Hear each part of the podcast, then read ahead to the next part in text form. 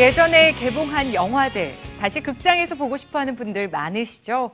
일본 영화 러브레터와 애니메이션 몬스터 주식회사가 잇따라 재개봉을 결정하면서 영화 팬들의 관심을 모으고 있습니다.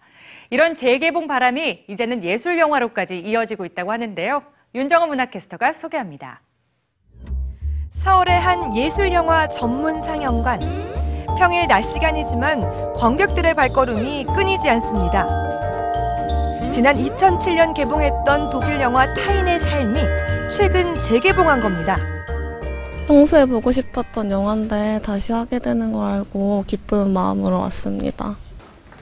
타인의 삶은 베를린 장벽 붕괴 전 동독에서 벌어진 예술가들에 대한 감청과 감시 활동을 다룬 작품인데요.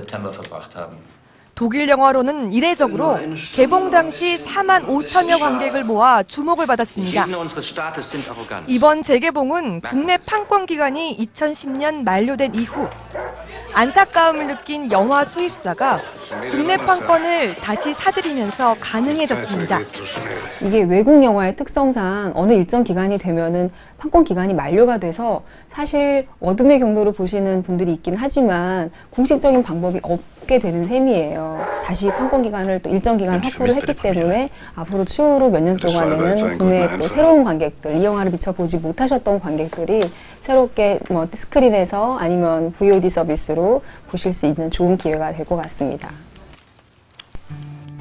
흥행작들의 재개봉이 잇따르는 가운데 예술 영화의 재개봉은 그 자체로 반가운 소식입니다.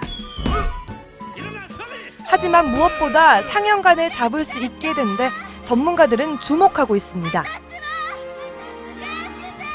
재개봉을 하면서 어, 극장에서 놓쳤던 영화들을 다시금 음, 볼수 있게끔 하는 현상들은 굉장히 바람직하다고 볼 수가 있는데요.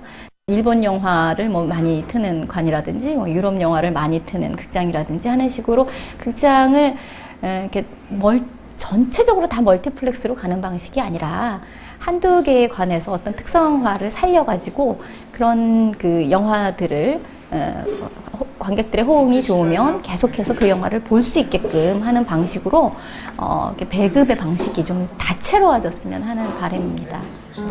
영화 재개봉 바람은 이렇게 예술 영화로까지 이어지고 있는데요. 막대한 제작비로 무장한 개봉작들 틈바구니에서 재개봉하는 예술 영화가 어떤 성과를 거둘지 관심이 쏠리고 있습니다. 문화공감 윤정원입니다.